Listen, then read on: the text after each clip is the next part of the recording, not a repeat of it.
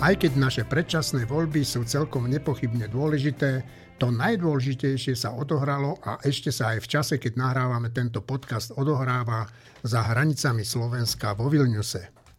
Summit NATO má ukázať jednotu tejto organizácie a ochotu spolupracovať má dať krvácajúcej a bojujúcej Ukrajine jej odvážnym mužom a ženám nádej a ubezpečenie, že nám záleží na ich osude a že čas, kedy sa stanú pevnou súčasťou toho najmocnejšieho obranného zoskupenia na svete sa blíži. Veľa našich spoluobčanov si neuvedomuje, v akej prelomovej dobe sme sa ocitli a že naša budúca prosperita a slobodná existencia záleží od toho, na ktorú stranu barikády, ktorá oddeluje demokraciu od totality, sa postavíme.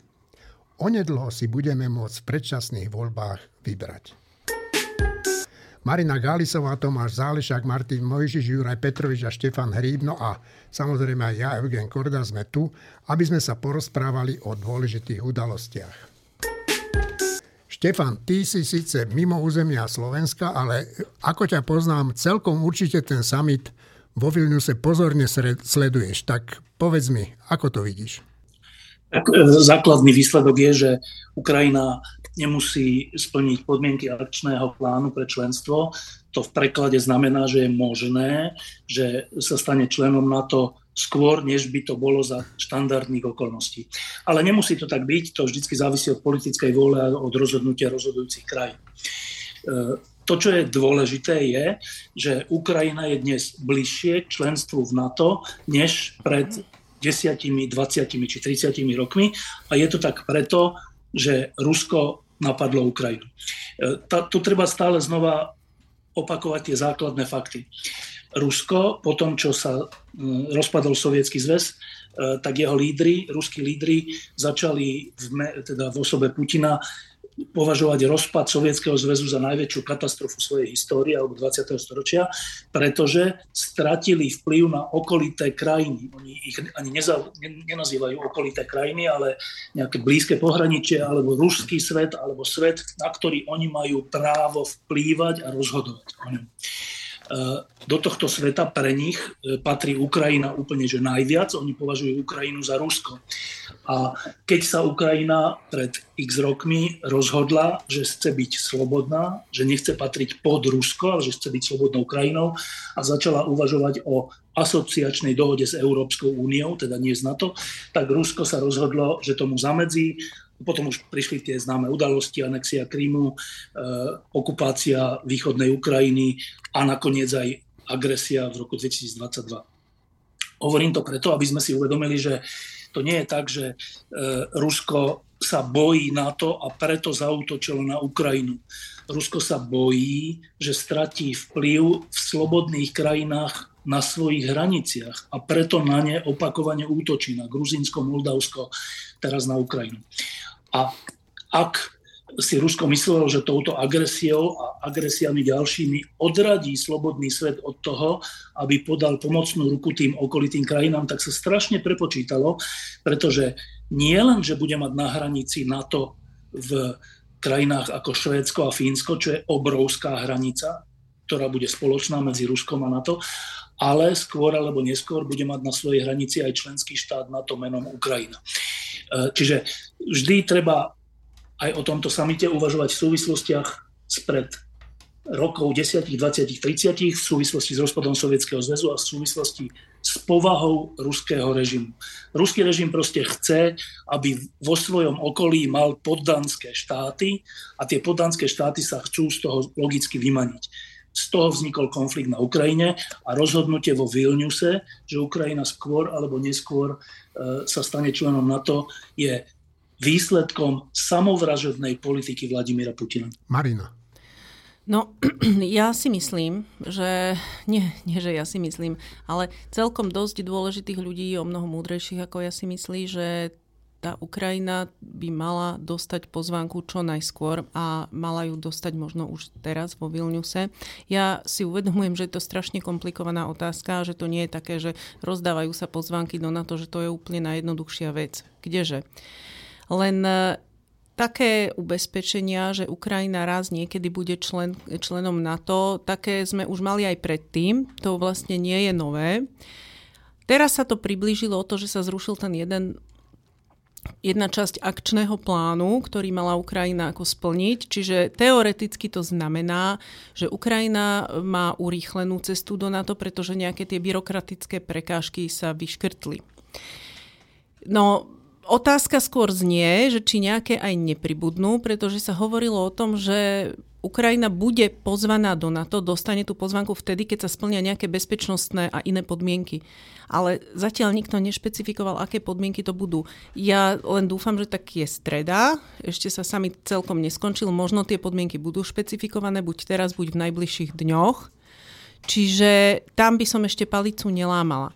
Napriek tomu nemôžem sa ubrániť istému sklamaniu, že Ukrajina tú pozvánku priamo nedostala a dokonca mám dojem, že to môže znamenať aj e, ako keby výzvu smerom ku Kremľu, že aha, my vlastne my tú Ukrajinu síce bránime, pomáhame jej, áno, ale jednak jej nedodávame tie zbranie takým tempom a v takých množstvách, ako by potrebovala, to je prvá vec. Ale druhá vec, Keďže ju naozaj nepozývame do NATO teraz a hneď, tak jej status sa tým až tak dramaticky nemení a môže to znovu vzbudiť nádej u Putina, že keď vydrží a pokúši sa ešte Ukrajinu a Západ viacej uťahať, tak sa mu to teoreticky môže podariť. Toto sú také, že moje najpesimistickejšie úvahy. Ja bežne nie som pesimistka, čiže dúfam, veľmi dúfam, že toto nie celkom vystihuje realitu a že bude to lepšie, ako teraz hovorím, ale napriek tomu som si to považovala za potrebné povedať. Dobre, Štefán chce reagovať a potom Martin. Iba na vysvetlenie krátku vec. E, v samotných e, tak povedať, stanovách na to existuje e, také, tak, taká vec, že členom NATO nemôže sa stať krajina, ktorá je v tej chvíli vo vojni. To znamená, že ten, nebola možná, už len z hľadiska stanov na to nebola možná pozvánka, že hneď, že stante sa členom na to hneď, to, to, nebolo, to nebolo možné, vzhľadom k tomu, že Ukrajina je vo vojne. Čiže e, ten taký štandardný postup je, že Ukrajina musí tú vojnu s našou pomocou vyhrať a potom sa stane členom NATO. To len technická poznámka. No dobre, na druhej strane však oni by sa nestali hneď členmi NATO, len by vedeli, že sa stanú určite. To je prvá vec. A druhá vec, napríklad Cyprus, rozdelený Cyprus, tak ten má, ten je v NATO. A tam bola vojna, e, vojna Turecka s Gréckom. Takže e, mne sa to... Ale nestal sa členom vtedy, keď tá vojna začala. To je úplne iný prípad. Dobre, Martin. Som v tomto prípade úplne na Marinej strane. Uh, rozumiem, že je správne hovoriť, že ten summit dopadol dobre, že Ukrajina dostala uh, akože uh, dobré, silné záruky a tak, ale podľa mňa sa tieto veci majú robiť tak. Signály, ktoré sa vyšľú predtým, majú byť také, aby ten summit vyslal pozitívnejšie signály, než boli očakávania. A toto sa nezvládlo a nezvládol to Joe Biden. Ja si myslím, že to je konkrétny človek a uf, povedzme, že keď je takto teplo, tak človek sa potom bude môcť vyhovoriť na teplo, tak ja sa vyhovorím potom na teplo, ale že, že krajina ako Amerika si bude vyberať medzi prezidentami možno Trumpom a Bidenom medzi tými dvoma kandidátmi, tak Trump je absolútne nevoliteľný, proti nemu je voliteľný ktokoľvek, aj Biden, ale človek, ktorý urobí dve, tri hrubé prerieknutia takmer denne a potom aj túto vec, ja neviem, či to je jeho vina, ale v ňom je to personifikované. Proste Američania, keď chceli toto dosiahnuť vo Vilniuse, mali to dopredu jasne povedať Zelenskému, nech nevyvoláva väčšie nádeje, mali mu povedať, že nech nehra žiadnu hru, nech nehra žiadny poker, tak toto bude, bodka, toto bude naše stanovisko a nie je toto. Proste Zelenský veľmi zrozumiteľne vyvolával vyššie očakávania, než sa potom nakoniec dosiahli, aby som bol úplne presný, vo mne vyvolávalo to celé vyššie očakávania. Takže ja som rád, ako dopadol ten summit vo Vilniuse, nedopadol zle, ale očakával som, že dopadne lepšie. Česká spravodajkyňa, ktorá je už e, niekoľko týždňov na Ukrajine, tej sa pýtali dnes ráno v správach, teda, že ako na to reagujú občania Ukrajiny. A ona povedala, že zmiešanie, ale že prevažuje mierne sklamanie. Juraj. No ja sa im nečudujem, oni naozaj tie očakávania boli väčšie Na druhej strane tá technická poznámka, ktorú povedal Števo, je pravdivá. A to, čo si spomínal ty, tak naozaj, že ten konflikt na Cypre vypukol, keď už obidve krajiny boli členskými štátmi na to, o toto bolo zložitejšie riešiť to vôbec, ale to nebola situácia, že by sa niektorá z tých krajín uchádzala o členstvo. Takže, alebo že by mali pozvánku stať sa členom. Uh, mňa tam zaujalo niekoľko vecí tiež. Uh, pre mňa je symbolické miesto konania toho, toho samitu. To je dobré možno spomenúť, pretože je to skutočne pár kilometrov obrazne povedané, pár kilometrov od, od eh, hraníc. S tou ríšou zla, ja to Rusko budem nazývať ríšou zla hocikedy, lebo je to ríša zla. Čiže je to tiež nejaký signál, ktorý je vyslaný Putinovi, že my si pár kilometrov od tvojich hraníc urobíme takýto summit, kde prídu všetci, všetci lídry v podstate krajín NATO a ty s tým nemôžeš vôbec nič urobiť a my tu budeme sedieť a budeme rozprávať o tom, ako krajiny, na ktoré ty vznášaš nejaké absolútne nelegitímne nároky, sa pomerne rýchlo a ľahko stanú členmi našej aliancie a ktorá ich bude potom chrániť pred tebou. Čiže toto je podľa mňa veľmi dôležitá správa, ktorá bola vyslaná Putinovi a je dobre nezabudnúť na ňu a je dobré ju nejakým spôsobom tiež povedať, popri tom všetkom nejakom miernom sklamaní, ktoré sa objavilo. Čiže to sú veci, ktoré sú dôležité. Súhlasím s Martinom, že Joe, Joe Biden sklamal nejakým spôsobom. Prekvapivo napríklad Macron naopak sa otočil spo, smerom k tomu, že áno, že treba Ukrajinu čo najskôr dostať do NATO. Neviem, čím to je. Ja neviem, či tá administratíva nejak to nezvládla, alebo či to je Bidenová opatrnosť a, a nejakým spôsobom proste snaha nejak ešte stále nejak lavírovať, alebo čo toto má presne byť. Lebo na druhej strane Spojené štáty idú dodávať Ukrajine kazetovú muníciu ako po ako... iných zbraní. No áno, len kazetová munícia je trošku špecifický typ zbraní, to znamená, to je naozaj niečo, čo sa rozpadne vo vzduchu na veľa malých náloží, z ktorých mnohé ne, niektoré nevybuchnú, čiže predstavujú nebezpečenstvo aj pre civilné obyvateľstvo neskôr. No dobre, ale Ukrajinci to nebudú hádzať do miest. Len, Budú to no, házať... nie je to no. situácia, ako robia Rusi. Na druhej strane hovorím, že tam zostane nevybuchnuté pomerne veľké množstvo munície, ktoré môže ohroziť tých civilov potom. To znamená, že je dôležité Ukrajinci, ale na druhej strane povedať, že budú veľmi presne mapovať, kde sa to bude používať, aby sa to následne dalo odmin a tak ďalej. Dôležité je, že tie signály sú veľmi, veľmi zmiešané a je to, je to škoda, pretože na jednej strane áno, kazetová munícia, na druhej strane potom takýto, takáto spiatočka, čo sa týka NATO. Takže nie je to úplne... Dobrá, posledná poznámka k tomu, čo Marina že nedodávame tie zbranie e, Ukrajincom tak rýchlo, ako treba. Tam si treba uvedomiť ešte jednu vec. My nemáme výrobné kapacity. Tu sa skutočne armády orientovali na dodávky just in time. Nikto nemal na sklade veľké zásoby munície a jednoducho nabiehajú tie výrobné kapacity, ale fabriku na výrobu munície nepostavíte za týždeň. To trvá nejaký čas, robí sa na tom, ale tá vojna na Ukrajine jednoducho zožrala všetko, čo v podstate bolo na skladoch a je potrebné začať vyrábať v násobne väčšom množstve, aby sme to stíhali a aby nám aj niečo ostalo. My nemôžeme teraz všetko dodať na Ukrajinu, lebo to by bolo bezpečnostné riziko pre nás. Tomáš a potom Marina.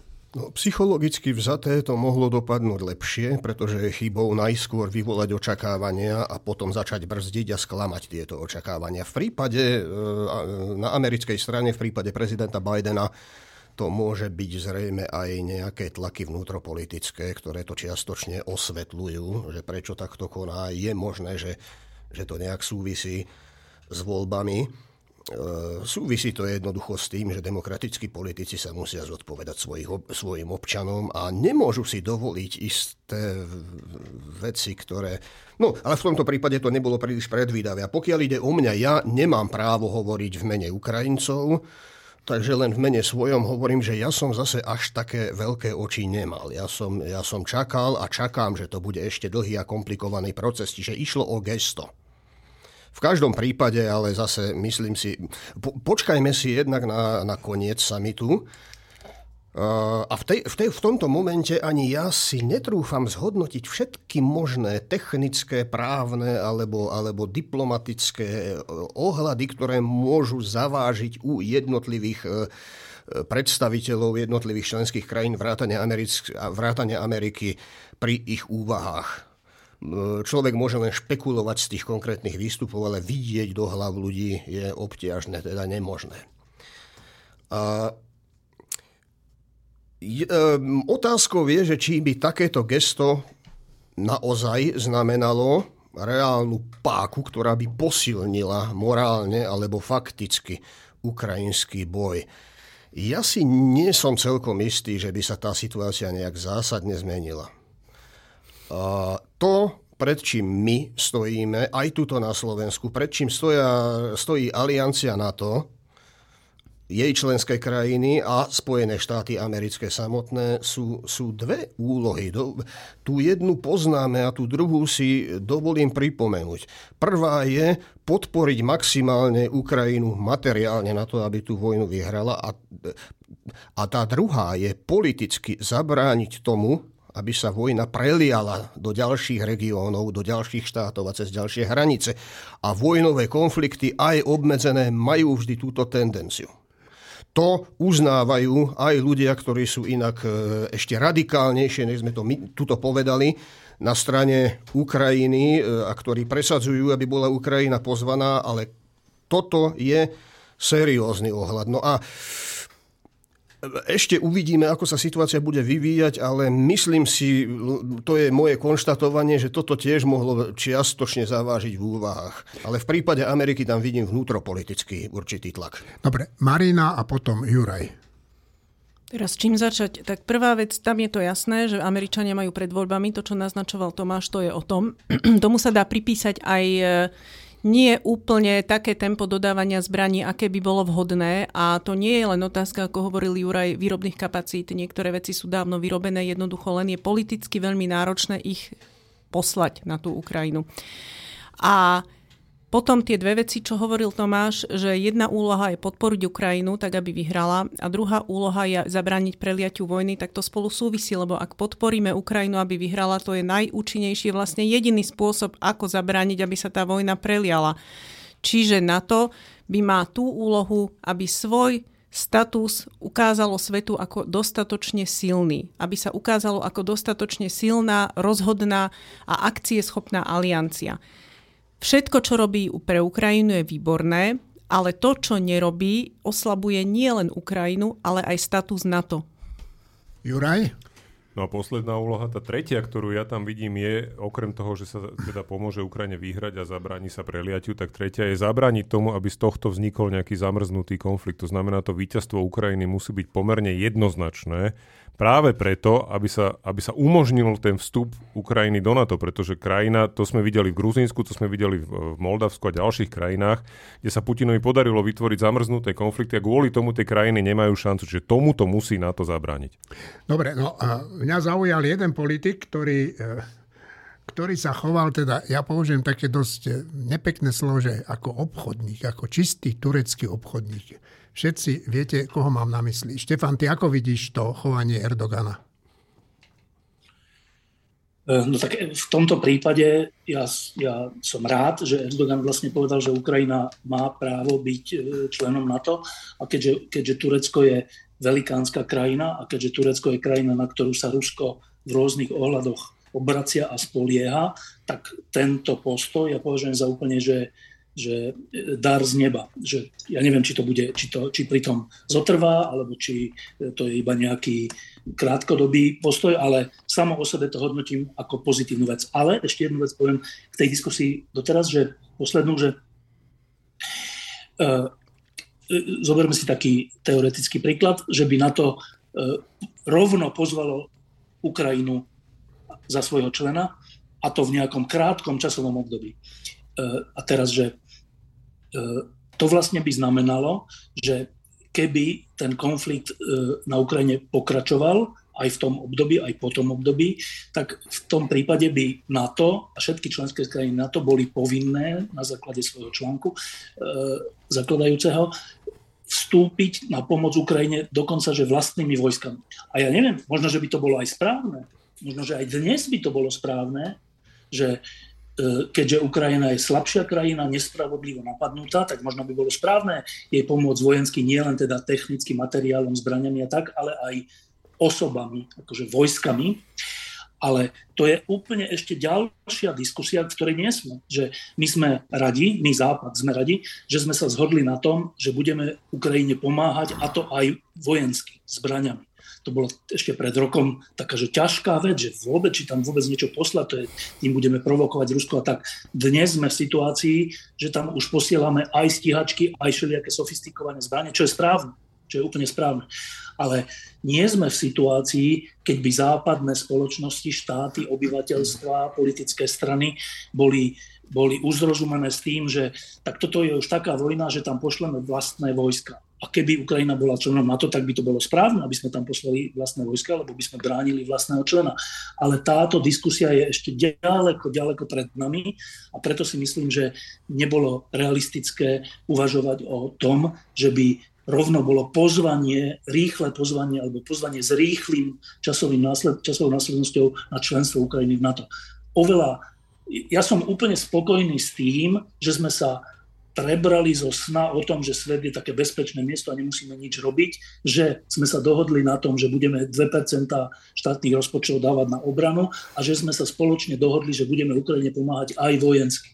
Že to je taká veľká zmena spred, v porovnaní spred troch rokov, že, že ja som úplne z toho, že spokojný a, a e, prípadná vojenská pomoc Ukrajine akože ľudskými silami sa mi zdá, že je v tejto chvíli, že, že na, to, na to nie je Západ pripravený. Ani, ani tá diskusia ešte ani nezačala. Čiže myslieť si, že na tomto samite mala byť pozvánka s nejakým rýchlym členstvom sa mi zdá, že iluzórne. A o tom sa myslím nehovorilo pred, to, e, pred tým summitom, ale však to je iná vec. A poďme k tomu, k tomu tureckému prezidentovi. Martin.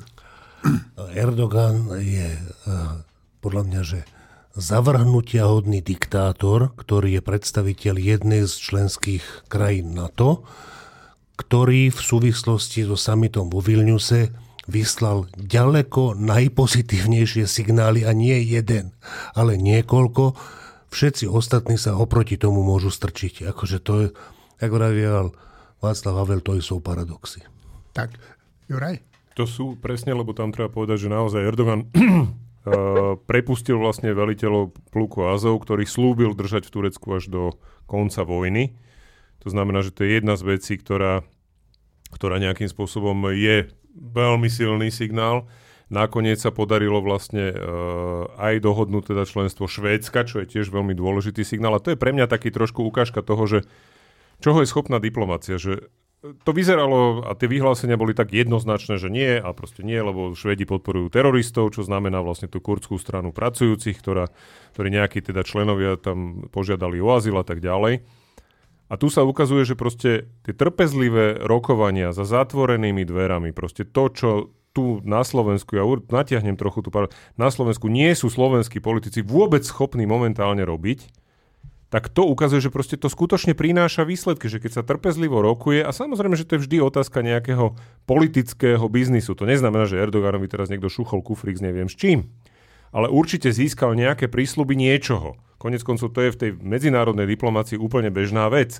To znamená, že nakoniec sa podarilo ho presvedčiť, že áno, aj Turecko s tým bude nielenže súhlasiť s tým členstvom Švédska, ale dokonca teda zasadí sa o to, aby to aj ten turecký parlament čo najrychlejšie schválil. To znamená, že to je obrovský krok vpred, pretože tam to vyzeralo, že to je vážna brzda a najsmiešnejšie pri tom vyzerá ten Viktor Orbán, ktorý zrazu povedal, že No tak ale my nebudeme poslední, tak, tak my teda to rýchlo schválime, akože ešte skôr než to Turecko nakoniec, hej, ten, ktorý bol veľmi hrdinne proti, hej, tak teraz zrazu proste, že on nechce byť posledný. A to je vidieť potom, že ako tí s prepačením šizdi sráči tej stredoeurópskej politiky proste nie sú schopní hrať túto hru, ktorej sa hovorí medzinárodná diplomácia. Tomáš a potom Marina.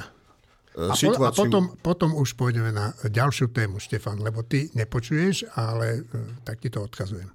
No každopádne politiku Turecka ako takú a situáciu Turecka no, sa nedá e, porovnávať so stredoeurópskymi krajinami a e, dôvod, e, prečo je Turecko členom aliancie, e, nie je ideologická, kto vie aká spriaznenosť, ani to nie sú nejaké moralistické dôvody, sú to dôvody geopolitické predovšetkým. Erdogan v rámci tureckej politiky a vývoja tureckej politiky v posledných dekádach e, stelesňuje tak trochu istý nie veľmi šťastný, teda mierne povedané, nešťastný posun v zahraničnej politike Turecka. Ale čo sa vnútornej politiky týka, ono to súvisí s tým oslabovaním toho niekdajšieho sekulárneho režimu, ktorý zároveň mal prvky vojenskej diktatúry a ktorý jednoducho mm, stráca, stráca vitalitu. Jednoducho. To, to bol vôbec ako zvláštny model a je, je pozoruhodné, že vydržal tak dlho. Erdogan je umiernený islamista. A plus sú tu aj e, zrejme rôzne ďalšie, ďalšie dôvody, ktoré sa týkajú situácie v Strednej Ázii, situácie na Strednom a Blízkom východe. A to súvisí aj s tou kurdskou problematikou. Ja len po, podotýkam ešte úplne stručne, že Turecko nie je jediný problematický člen aliancie. To je banálne konštatovanie a nemyslím len Strednú Európu. Myslím napríklad Grécko. Tak dobre. Marina? No Erdogan má všetky možné negatívne vlastnosti a má jednu vynikajúcu vlastnosť, že on je ako taký teplomer zavedený do istého otvoru Ruska alebo Putina. A podľa toho, ako sa správa, môžeme pokojne odhadnúť, v akom stave je Putin, jeho moc a jeho pozícia. Mohli by Erdoganovi podľa mňa sľubovať úplne čokoľvek za zatvorenými dverami, ak by presne nevedel, že mu Putin nemôže slúbiť a splniť viacej a že Putin na tom nie je momentálne horšie, ako bol povedzme pred pol rokom, tak by sa Erdogan jednoducho zatínal ďalej. Takže to, že urobil takýto ústupok, čo je fajn, svedčí, čo je ešte viac fajn o tom, že Putin stále oslabuje. Michal Kravčík zverejnil na svojej facebookovej stránke krátku, ale musím povedať, že výstižnú úvahu, v ktorej navrhuje čo urobiť s Robertom Ficom potom, ako povedal, že Ukrajina by sa mala stať akýmsi nárazníkom medzi Európou a Ruskom? Citujem Kravčíka. Fico navrhuje z Ukrajiny vytvoriť nárazníkovú zónu medzi východom a západom. Ja navrhujem z Fica urobiť nárazník medzi minulosťou a budúcnosťou Slovenska. Konec citátu. Na sociálnych sieťach sa objavilo ešte niekoľko nápadov, ako by sa dal nárazníkový nápad Roberta Fisa zužitkovať v praxi. No nebudem ich tu však rozvádzať, pretože niektoré z nich vedú k jeho fyzickej likvidácii. Marina.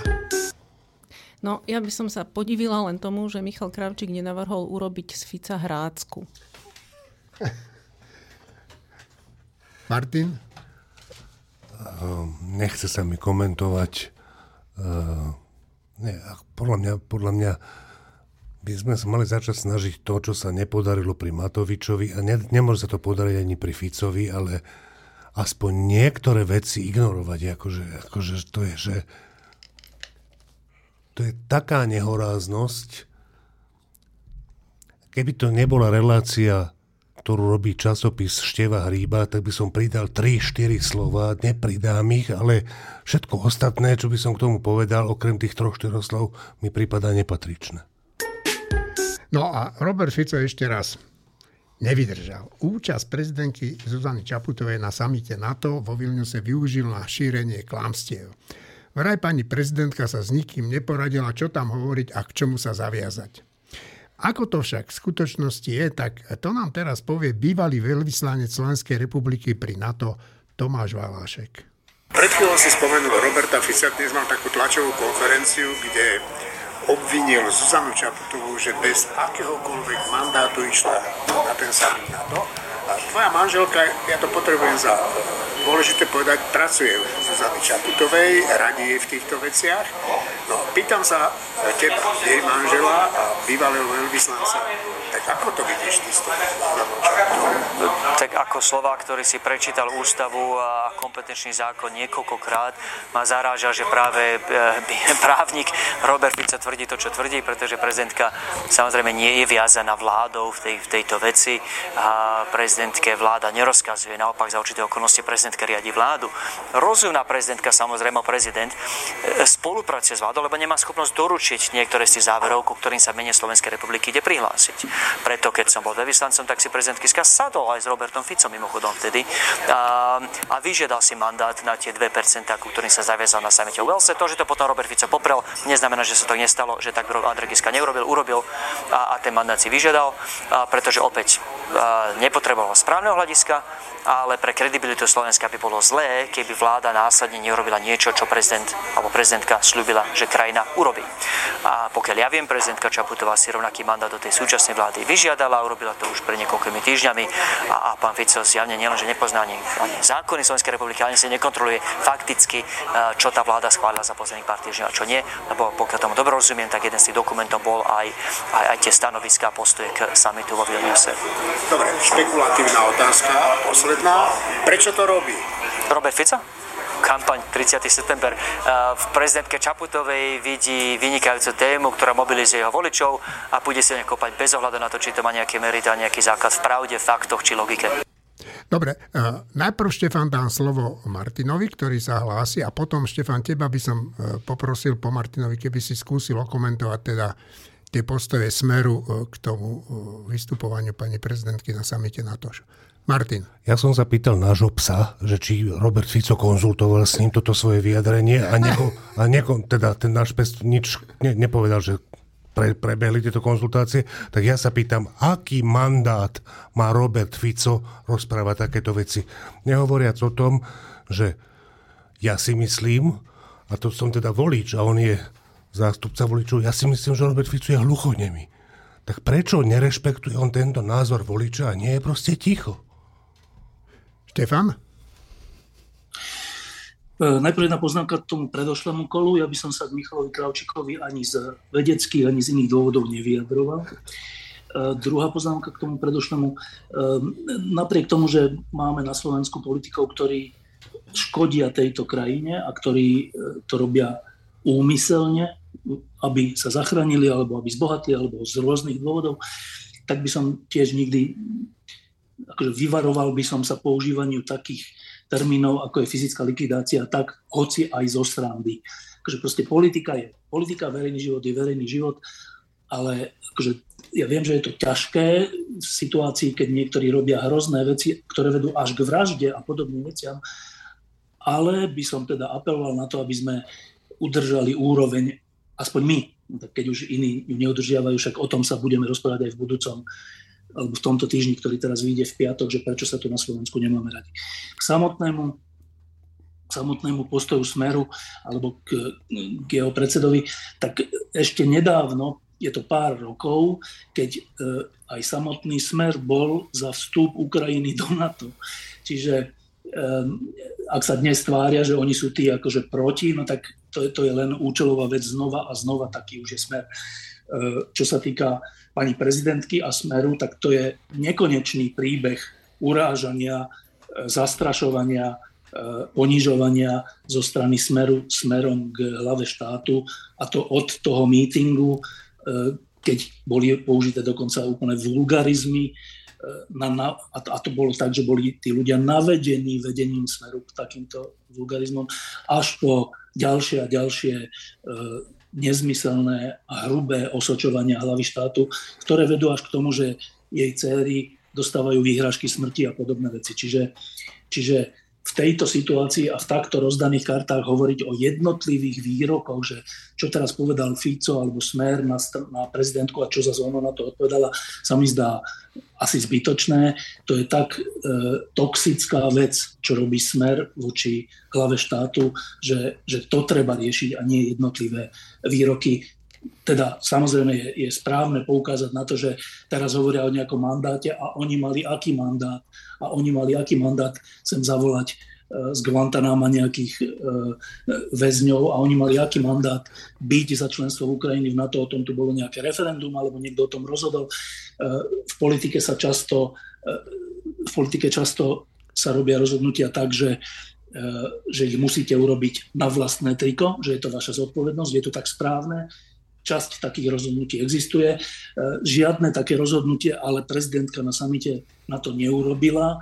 E, konala úplne správne a v súlade so zahraničnou politikou Slovenskej republiky a so zahraničnou politickou doktrínou Slovenskej republiky. Čiže, čiže k tomu asi není viac čo povedať. Dobre, no a teraz sa na Slovensku však nedieje sa tu až tak veľa vecí, ale rozhodol taký, e, rozhodol taký zaujímavý spor medzi ministrom vnútra a policajným prezidentom. A ten vznikol na základe výrokov e, ministra vnútra, ktorého mimochodom však je hlavná úloha pána Šimka by mala byť, hadám, doviesť k voľbám tento štát a nie je tu rozoštvávať zase slušných ľudí, slušných policajtov. No a tento pán Šimko, pán minister, povedal, že, že kritizoval policajnú prácu E, polície a tvrdil, že polícia musí podliehať politickej kontrole. No a to, e, to Harmana teda naštartovalo na to, aby vyhlásil, že on teda toto neakceptuje a že keď to tak bude pokračovať, bude musieť odísť. No ale však ja si nemyslím, Martin, že to ten Šimko myslel tak vážne. Že to myslel tak, ako to povedal. Uh, podľa mňa on vôbec nemyslel, keď to povedal. Zlé, dobré, vážne, nevážne, to je úplne jedno. Akože Šimko je politik v úradníckej vláde. Toto, čo teraz povedal, v tej súvislosti, že čo tu bol, pod, akým, pod, takou politickou kontrolou bola polícia počas Ficových vlád, aká politická kontrola nám hrozí po ďalších voľbách, toto, keď povie nejaký človek, tak bude, ja neviem zase, ako ma po, bude hlupák, alebo si robí politickú kampaň. Jak je možné, že si robí politickú kampaň člen úradníckej vlády? No tak, že jeden z členov úradníckej vlády, z hodou okolností minister vnútra Šimko, je v skutočnosti politik, ktorý si len pozastavil členstvo v KDH. Tak keď si tam dajú takého ministra do úradníckej vlády, potom nech sa nečudujú, že si robí kampaň to, že tú kampaň si robí jak debil a že v skutočnosti pomáha Matovičovi, ktorý okamžite vyštartoval správne, to je druhá vec. Ale motivácie Šimkové sú politické. Proste ten, ten človek tam robí kampaň a škodí tej úradníckej vláde. Ja som si myslel hneď, jak som sa dozvedel tej nominácii, že to je prúserová nominácia, ale akože málo kedy som si tak želel, aby nedošlo na moje slova ako teraz. A to, čo tu urobil ten Šimko, že to je, že za hranicou toho, čo by som si ja vedel predstaviť, aký prúser môže vyrobiť. Štefan, ty si si všimol ten spor medzi e, Šimkom a Havranom? Tak poprosím. Áno, tak e, niekoľko poznámok k tomu. Prvá, e, to je taká zvláštna vec, že my keď upozorňujeme roky, že SDKU svojim pôsobením e, poškodzuje alebo poškodzovala mnohé veci, hoci robila aj správne reformy, tak sa väčšinou stretávame s takým odmietnutím, že ale čo vy tu vyťahujete z minulosti také veci. Tak len krátúčko. Dnes e, tzv. modrí Mikuláša Zurindu berú percenta ďalším a tým pádom ohrozujú to, že E, sa teda, alebo spolu spôsobujú to, že môže veľa hlasov prepadnúť. To je jeden príspevok SDK dnes.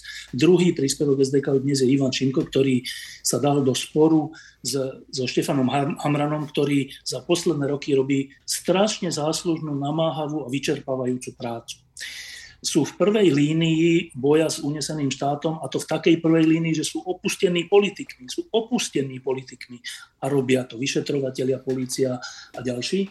A do, a, a do tejto situácie prísť s náukou, akože veď ten výrok, že, že polícia si nemôže robiť, čo chce, je pravdivý. Dokonca je pravdivé aj to, že keďže minister vnútra je zodpovedný za vnútro, aj za políciu a a teda má nejaký vzťah k, teda k prezidentovi policajného zboru, tak je úplne že správne alebo pochopiteľné, že istá miera nejakej, nejakého vzťahu a aj do, do úvozoviek dajme, že politickej kontroly, v zmysle kontroly politika, v tomto prípade ministra vnútra nad prácou celého rezortu, je pravda.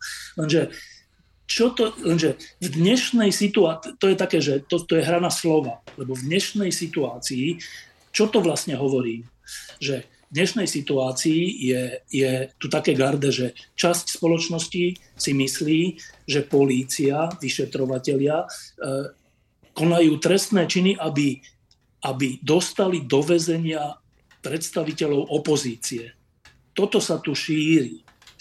A v tejto situácii povedať to, čo povedal Ivan Šimko, je úplne, že nôž do, do chrbta vlastným ľuďom, že to vlastne, čo, čo táto teoretická, e, čo vlastne táto, čo vlastne táto teoretická veta znamená v dnešnej realite? No tá, tá znamená, že je spochybnený Štefan Hamran a ďalší jeho podriadení ľudia. A to sa nerobí. Proste to, to sa robí vtedy, keď si úplne egoista a ide ti o seba. Ale keď ti ide o celok, tak sa to nerobí. Už len preto, že to, čo je za veta, že, že polícia si nemôže robiť, čo chce, a teda podlieha pod kontrolu politikov. Však policia si samozrejme, že nemôže robiť, čo chce, veď policia je viazaná zákonmi. Vyšetrovateľia sú viazaní zákonmi a ak ich prekročia, tak je tu inšpekcia, tak sú tu súdy, ešte odvolací súd, najvyšší súd, ústavný súd. Samozrejme, že policia je, má mantinely a tie mantinely e, sú dané zákonmi nie Ivanom Šimkom. Čiže, čiže celý tento spor je v najhoršej možnej dobe a najhorším možným smerom v prospech smeru. Ja si nemyslím, že to Ivan Šimko robí naozaj v prospech smeru, robí to v prospech seba. Ale to je taká sebastrednosť a taká strata reality, že sa len potvrdzuje to, čo roky hovoríme, že to SDKU okrem reforiem zničilo nejaký rozumný reformný priestor a dnes Ivan Šimko v tom iba pokračuje. E, pozdravujem všetkých voličov SDKU. Marina? No a ako typický politik, ktorý si robí kampaň na všetkom možnom, aj na tom najhoršom, Ivan Šimko si robí túto kampaň, s čím úplne súhlasím, že to je čisto jeho kampaň, tak on si ju robí na úplne hroznom prípade vraždy, ktorý sa stal. A, lebo celé to má korene v tom, že ľudia sú pobúrení, že došlo k vražde jednej ženy, tuším, v Novej Dubnici. A že to bolo proste dlhodobo sa vlečúci prípad, v ktorom vznikol teraz dojem, že ako keby policia niečo neurobila, čo mala, hoci pokiaľ mi je známe, v skutočnosti tam šlo o to, že tam bol vyslovený nejaký psychiatrický posudok a potom posudku voči tomu budúcemu pachateľovi už nemohla policia nejako konať. Čiže Ivan Šimko zobral takýto hrozný, krvavý, smutný, tragický čin a umiesil si z neho guľu do svojej kampane a tou guľou hodil po polícii.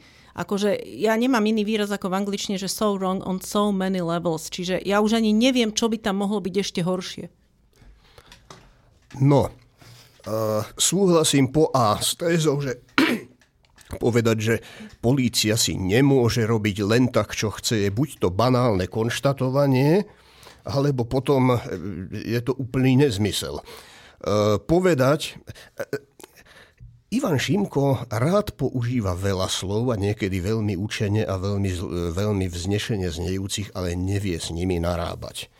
Je dosť možné, že aj v tomto prípade e, treskol niečo, čoho, čoho dopad nedokáže doceniť, nedokáže ohodnotiť, pretože povedať, keby povedal, polícia musí byť pod kontrolou vlády alebo pod kontrolou rezortu, hej, alebo použijeme nejaký iný legitímny termín, tak to znie inak, než keď povie politická kontrola polície. Lebo to väčšina verejnosti a aj vzhľadom na to, ako, ča, ako o tom informujú a budú informovať médiá, si okamžite vybaví stranícku kontrolu polície, alebo, alebo to, že polícia sa stane politickou, že polícia sa stane nástrojom vybavovania si účtov s opozíciou. A toto je proste, ak, ak to je len prerieknutie, tak je to prerieknutie, ktoré hovorí o nekvalifikovanosti Ivana Šimka na túto funkciu.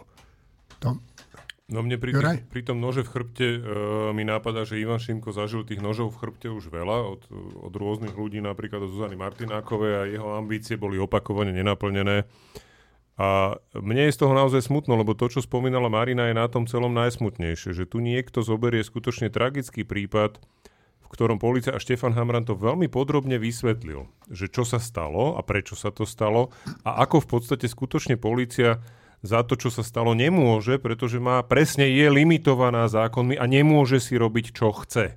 Čiže presne to, čo Ivan Šimko sa snaží tvrdiť, že to je teraz to dôležité, to už dávno povedal Štefan Hamran, že jednoducho sú situácie, kedy psychicky narušený jedinec prepadne cez to sito aj tej psychiatrickej starostlivosti. Michal Patarak k tomu písal veľmi podrobný status. Proste sú situácie, kedy sa takýto prípad bohužiaľ jednoducho stane. Stalo sa to v Českej republike, schizofrenický pacient proste napadol doktorku, dopadlo to úmrtím doktorky. Proste niekedy skutočne ani ten psychiatr nemá šancu rozoznať, že ten človek je nebezpečný pre svoje okolie a z tohto si urobiť predmet svojej politickej kampane je z môjho pohľadu jednoducho odporné a hovorí to o tom, že ten človek nemá absolútne žiadne škruple a je schopný tancovať na hrobe len preto, aby zaujal. A to je skutočne mimo akejkoľvek slušnosti. No, e, blížime sa ku koncu. A Štefan, e, viem, že týždeň spolupráce s inými ľuďmi chystá takú zaujímavú kampaň, ja už som niektoré tie vizuály videl, tak e, povedz našim poslucháčom, o čo ide. Tak úplne v skratke, stretli sme sa s ľuďmi, ktorí pracujú v jednej reklamnej agentúre a trápilo nás všetkých, že ako toto vyzerá a k čomu to smeruje a prišlo k takému nápadu, že čo keby sme urobili takú spoločnú e, akciu, kampaň, iniciatívu, ktorá by bola zastrešená pod názvom Ak neprídeš voliť. E, založili sme aj takú stránku ak neprídeš voliť.sk, kde sú vizuály tej kampane, teda, teda možné, možné billboardové výpovede, nálepkové výpovede, ktoré by sme dávali do týždňa a všelijaké ďalšie veci. Oslovili sme viaceré osobnosti z vedeckého, kultúrneho iného sveta, ktorí, ktorí to podpísali. E, tie podpisy nájdete e, aj na našej stránke týždňa, aj na tej podstránke. A pointom toho celého je, že keďže na Slovensku je teraz veľké množstvo ľudí, ktorí odmietajú unesený štát, ale sú súčasne veľmi sklamaní z výkonu demokratických síl, povedzme od roku 2020 a uvažujú, že to sa vlastne na Slovensku neoplatí, tu nie je koho voliť, my voliť nepôjdeme. Je tých ľudí až 10%, možno viac, čo je strašne veľké číslo, ktoré môže rozhodnúť o tom, ako to dopadne. Eh, a tak sme, a tak sme sa rozhodli, že oslovíme týchto, týchto ľudí, ktorí sú sklamaní, aj my sme sklamaní, ale rozhodli sme sa, že eh, skúsime zabojovať o to, aby sme všetci, aj my sklamaní, eh, nerezignovali a aby sme sa týchto volieb zúčastnili. Čiže e, tá kampaň bude pokračovať, existuje aj taký účet, na ktorý môžete na ktorý ľudia môžu posielať e, svoje príspevky, ktoré celé pôjdu na túto kampaň a a myslím, že z, už, posled, už teda prvé dni ukázali, že veľký záujem je na to veľa reakcií, veľa diskusí, veľa klikov a aj ľudia sa začínajú zbierať. Čiže, čiže ak neprídeš voliť.sk, tam sa všetko dozviete. Dobre, no a teraz poďme na úplný záver. Najbližšie číslo, Štefan, čo tam bude? No, najbližšie číslo trocha s tým súvisí. Eh, jeho hlavnou obálkovou témou je taká taká citlivá otázka, že prečo sa na Slovensku neznášame? Prečo sa na Slovensku nemáme radi? Slovensko je pekná krajina, svet je pekné miesto na život, ale my posledné roky na Slovensku aj v súvislosti s tým, o čom sme hovorili, eh, ale nie len, eh, si, si, si z pekného miesta na život robíme zlé miesto na život. A teraz nehovorím o ekonomike a politike, a neviem, hovorím o o vzťahoch, o tom, ako sa k sebe navzájom správame. Tak sme si povedali, že to je hodná téma obálky a teda súčasťou tej témy bude úvodný text, ktorý sme napísali s Martinom Mojžišom, potom tam bude veľký rozhovor s prezidentkou Zuzanou Čaputovou o tejto téme. A... Potom tam bude esej Tomáša Zálešáka a to som len k téme povedala, čiže pokojne pokračuj. Dobre, čiže esej Tomáša, Tomáša Zálešáka. Dobre.